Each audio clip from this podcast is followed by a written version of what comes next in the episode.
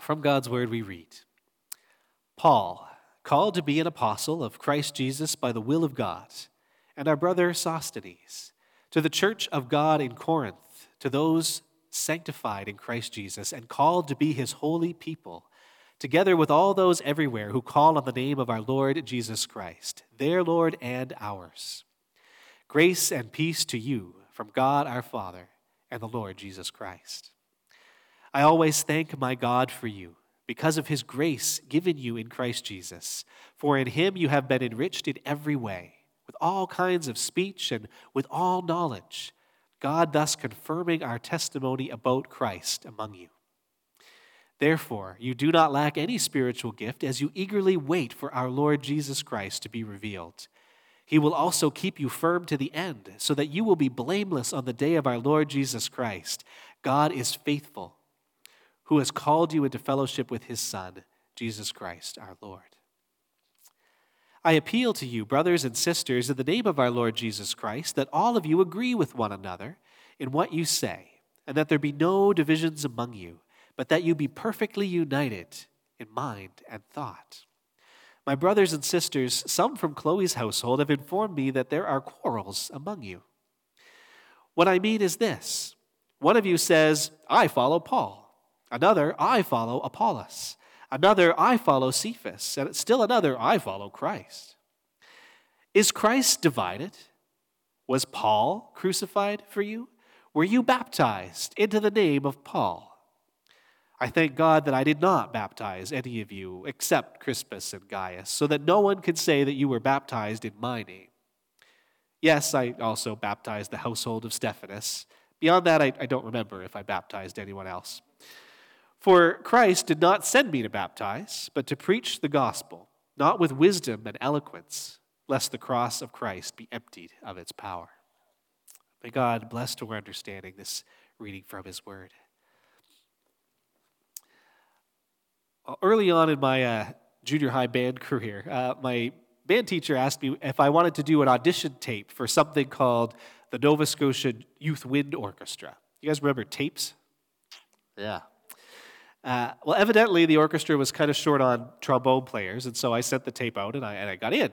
And I was not paying that much attention. I did not really know what this group even was, but I was game, would give it a shot. So I arrived at this weekend boot camp in, I believe, in Halifax, and uh, I was given this folder of music when I got there, every single piece of which was much, much harder than anything my school band had ever tried before. And then it was off to rehearsals and off to workshops, and uh, and I was I was in way over my head, but I do like a challenge. And so this was a, a neat experience because there was a whole band full of students who were at least as good or much better than I was. And so this group learned pretty fast. By concert time at the end of that weekend, what had seemed impossible was actually sounding pretty good. Each musician was playing their part, they were fitting in just right, as they should. And there is something special that you feel when you're part of something that is, it just clicks right? There was this experience of, of harmony, a pleasing arrangement of different parts. And in this case, of course, there's actual musical harmony that I'm talking about, but you can have harmony without chords. When you're part of a, a dedicated group that's working towards some common goal that is deeply important to everybody, you may experience this other form of harmony.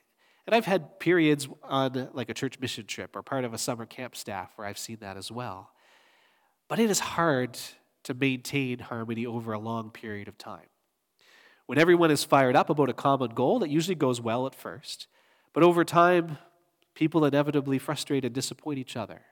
And sometimes a community can rally again and return to harmony if it breaks down, but sometimes they descend into discord and don't come back.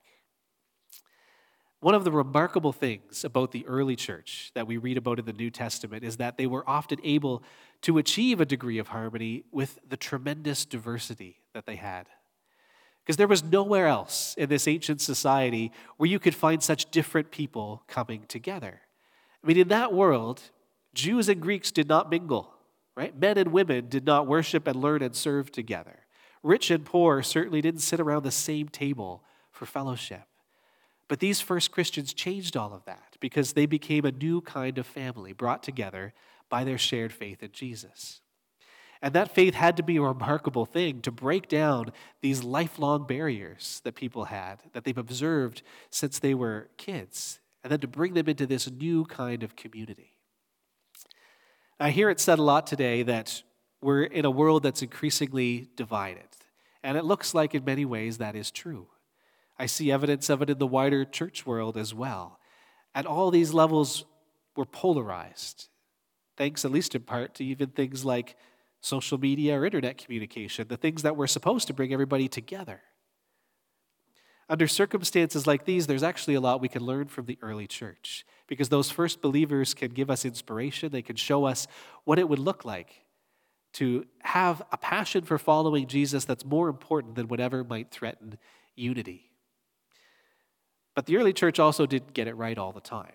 Being a community with unity took struggle and sacrifice, and they messed it up in all kinds of ways that needed correction. And so, as I said, for most of May and June, we're going to spend some time with the early church that was actually probably the messiest of them all, which is the church in Corinth. And we'll touch on quite a bit of the book of 1 Corinthians, which was a letter the Apostle Paul sent to them to teach them, to encourage them, but also to straighten them out about quite a few different things. We'll look at the challenges they faced. We'll look at how God helped and blessed them in order to be a community of faith that has something to teach us. So, to start, there are some things about Corinth that would make it a tough place to figure out how to be a church. Corinth had a bad reputation. Right? The oldest Greek literature we know has it links Corinth with wealth and with immorality. The philosopher Plato used the word, used Corinthian girl as shorthand for prostitute. Corinth at one time was the home to the temple of Aphrodite, where there were temple prostitutes that could be found in abundance. There was an ancient proverb that said, Not for every man is the voyage to Corinth. But then Corinth was burned to the ground. It was totally destroyed for rebelling against Rome. But its location as a trading hub was so important that Julius Caesar decided to rebuild it. And uh, it became this Roman stronghold. It became a prosperous port city again. And it still maintained a reputation for all kinds of vices. And whether it was actually more greedy or more corrupt or more sexually immoral than other major cities of that time is it's hard to know for sure. But nobody in that world associated Corinth with goodness and light. And the church in Corinth had all of that diversity that I talked about before. It was there was a Jewish minority that was important there. There was a former synagogue leader part of that church. Aquila and Priscilla are names we know from other parts of scripture, these notable disciples and teachers of the early church. But the majority of the church were Gentiles. They had a Greek cultural background. We know some were well educated and wealthy, people of privilege, but most were everyday people, those who had been living with very different values as, until they became followers of Jesus and they started to live in this radically new way. Well, as best they could. Through the Holy Spirit, it is possible, but that does not make it easy to quickly or completely change what you believe or how you think and how you act. So, by necessity, they were making a lot of things up as they went along. After all, none of them had belonged to a church or helped run a church before. But they had some help. They had the Apostle Paul, who visited them, who stayed with them at length, who stayed in close contact with some of them, and wrote them, we think, four major letters to help them uh, figure out how to be a healthy Christian community. And two of those letters uh, survived through the years. They were copied and distributed more widely. They became our New Testament books of 1st and 2nd Corinthians. Although those may actually be 2nd and 4th Corinthians if we had all the letters, apparently. So we started at the beginning of the letter. It starts with greetings to the people there, but it immediately turns into a description of what the church is. See, what is the church in Corinth? He says, first off, it's the people set apart to be in relationship with God, to those sanctified in Christ Jesus. And second of all, within that relationship, they're called to pursue holiness. They want to live God's way, right? To those sanctified in Christ Jesus and called to be his holy people. And third, they're united with everyone else who has those characteristics. They're connected to those everywhere who call on the name of our Lord Jesus Christ. And then Paul moves to celebrating the good that God has done for the Corinthians. God's given them grace, he says. The unmerited and unearned love of God is what is sustaining them. And it's enriched their community too. They have this newfound knowledge. They speak differently. having changed for the better. And they were rich, he said, in spiritual gifts. The power of the Holy Spirit was at work among them.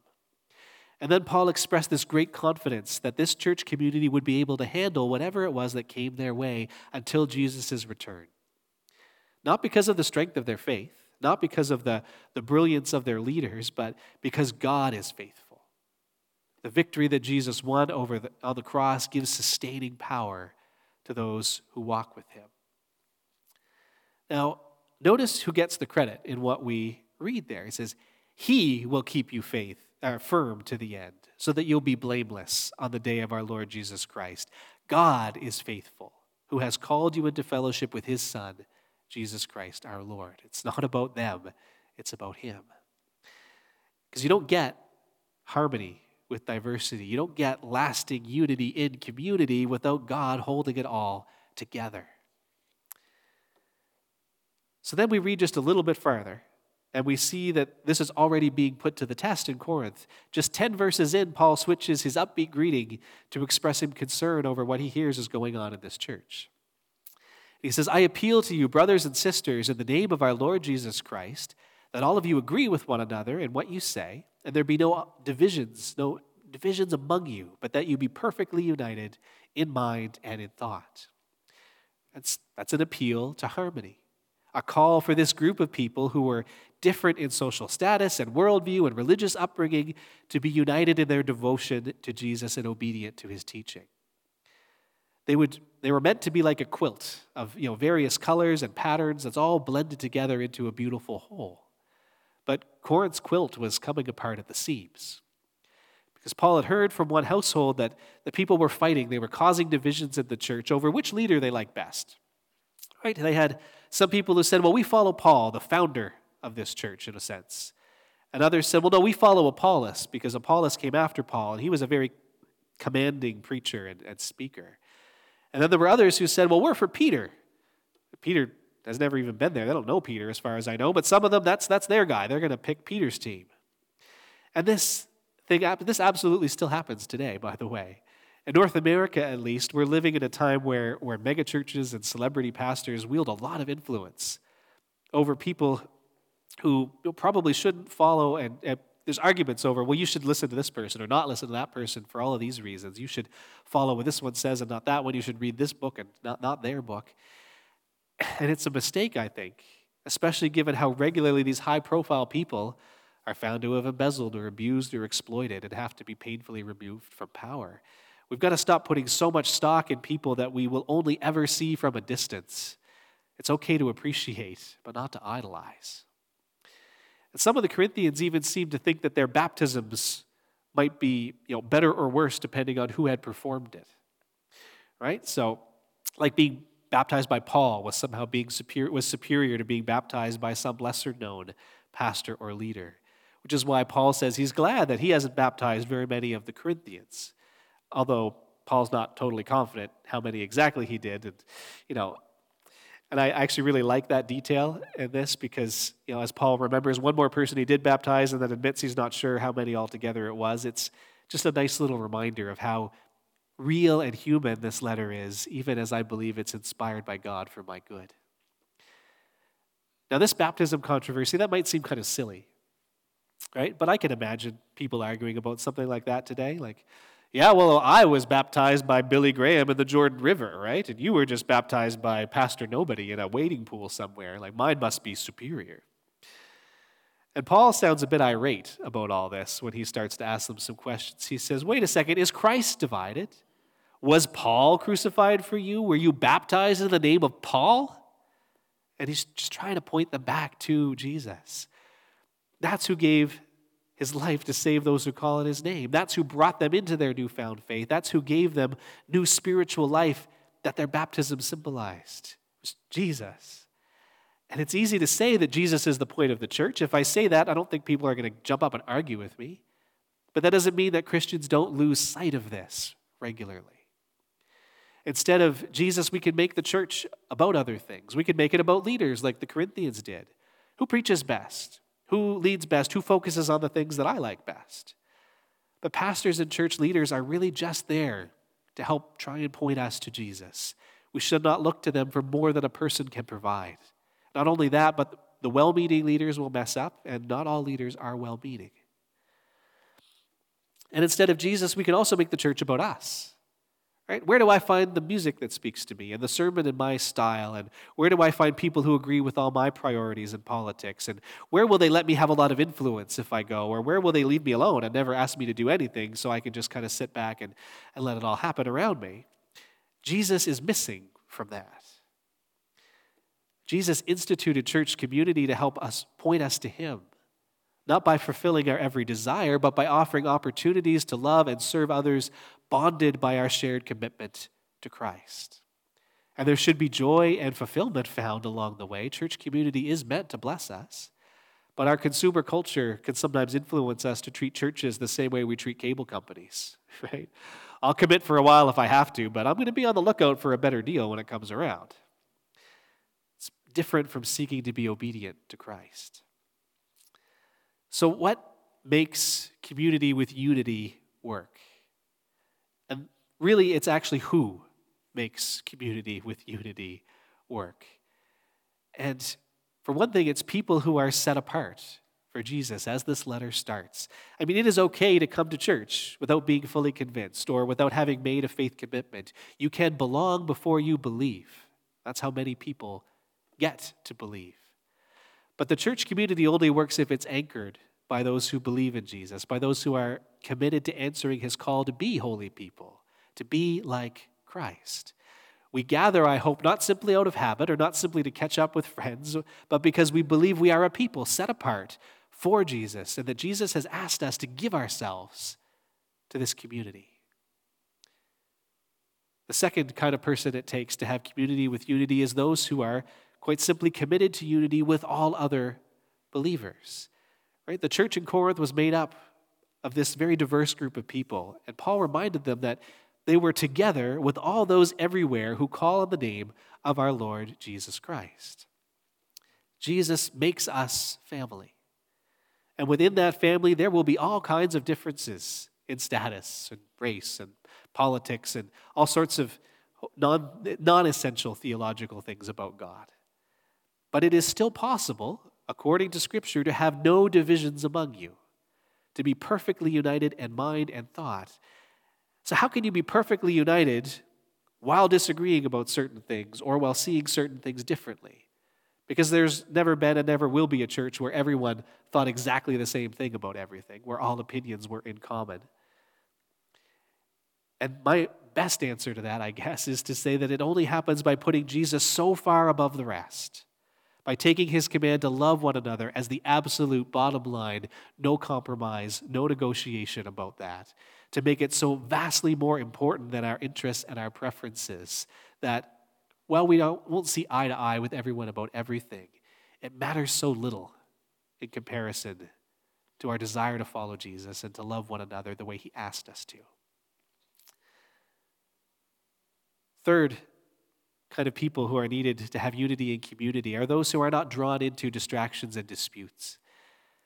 I mean, just who baptized you, or even exactly how that baptism happened, matter compared to your heart belonging to Jesus? Does your preferred preacher or leader matter compared to your everyday faithfulness? There are always distractions and disputes in the church. It happens everywhere that you have people, unfortunately. Someone just the other day was telling me about a church struggling with, uh, with uh, church music. And I thought that the worship wars, which was, you know, that when churches fought over traditional hymns versus, you know, you know, newer songs, I thought that was kind of a 90s, early 2000s kind of thing, but it's still going on in some places. And I get that there's something so personal and meaningful about music that's enriched our lives. But it kind of just boggled my mind hearing this story and thinking about, you know, after two years of pandemic, with so many churches struggling to get back on their feet, with volunteers in short supply and a little burned out in some cases. There are mature church members going around raising a major stink about song selection on a Sunday morning. Like, what a position of privilege to have to be cranky about that instead of seeking to encourage the people working hard to sustain your church through an especially challenging season. It's not simple or easy to know what you should just let go of and know what you should try to address for the good of your church. That's hard. But it's vitally important to ask what Jesus would think.